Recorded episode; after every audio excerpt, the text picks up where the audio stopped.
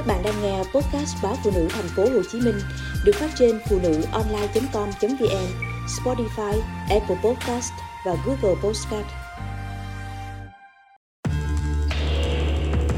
Bệnh viêm đường hô hấp ở trẻ diễn biến bất thường.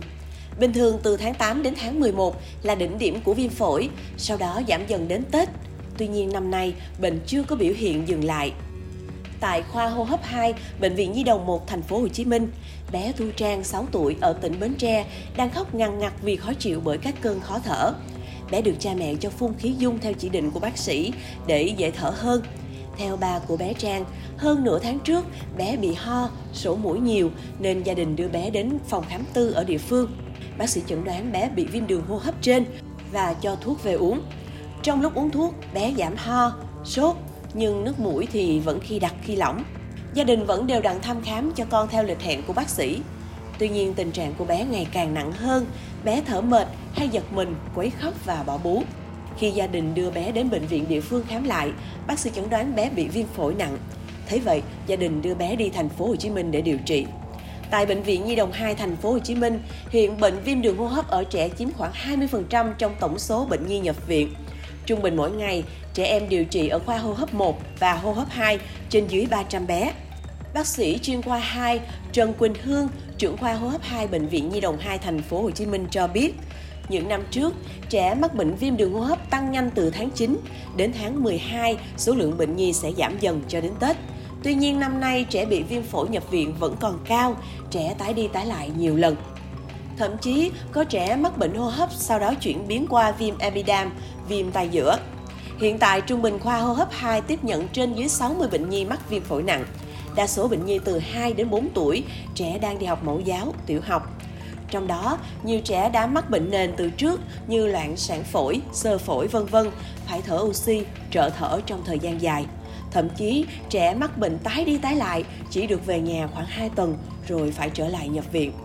Năm nay diễn tiến bệnh hô hấp ở trẻ có đặc điểm khác hơn so với mọi năm. Ban đầu do thời tiết chuyển mùa, không khí xe lạnh. Trẻ bị nhiễm siêu vi trước với các dấu hiệu như cảm ho, sổ mũi và bệnh có thuyên giảm nhưng kéo dài. Lúc này trẻ đã bị tổn thương các niêm mạc phổi khi virus, đặc biệt là virus adeno tấn công. Các bé đột ngột chuyển biến nặng, gây nhiều biến chứng. Với trẻ có bệnh nền sẵn, nhất là nhũ nhi, nếu bị viêm đường hô hấp, sức chống đỡ rất yếu nên dễ xảy ra biến chứng, cần nhập viện theo dõi sát. Sau dịch Covid-19, người dân đã có thói quen đeo khẩu trang, rửa tay bằng xà phòng, giữ khoảng cách an toàn. Mọi người cũng chủ động hơn về chăm sóc, cách ly khi bản thân có dấu hiệu của bệnh. Tuy nhiên chúng ta đang lơ dần và chủ quan. Vì vậy, nhiều trẻ bị viêm hô hấp được theo dõi tại nhà đến hơn 7 ngày, cho đến khi trẻ chuyển biến nặng, có dấu hiệu suy hô hấp mới được đưa đến bệnh viện cấp cứu.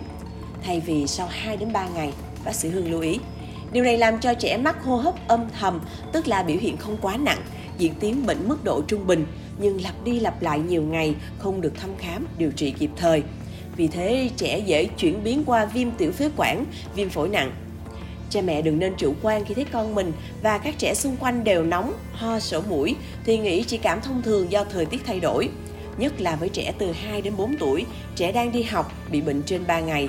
Bởi tốc độ lây nhiễm của các bệnh về hô hấp rất nhanh, nếu trẻ bị sốt, ho kéo dài nhiều ngày, hoặc tiếng ho nặng nề, âm thanh gắt, cao, ho nhiều đàm xanh, có nước mũi màu xanh, ho da dẳng đêm ngày vân vân hoặc các triệu chứng liên quan về hô hấp kéo dài trên 3 ngày. Bệnh tái lại khi hết thuốc thì phải đưa trẻ đến cơ sở y tế ngay bởi rất có thể trẻ đang tiến triển nặng hơn.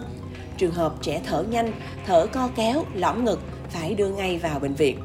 Các bác sĩ khuyến cáo thời tiết sẽ lạnh từ nay cho đến qua Tết, vì vậy giữ ấm cho trẻ là rất cần thiết trong phòng ngừa bệnh viêm đường hô hấp.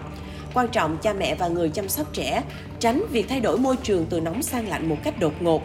Ngoài ra, cần cho trẻ ăn đầy đủ chất dinh dưỡng, bổ sung vitamin để tăng cường sức đề kháng.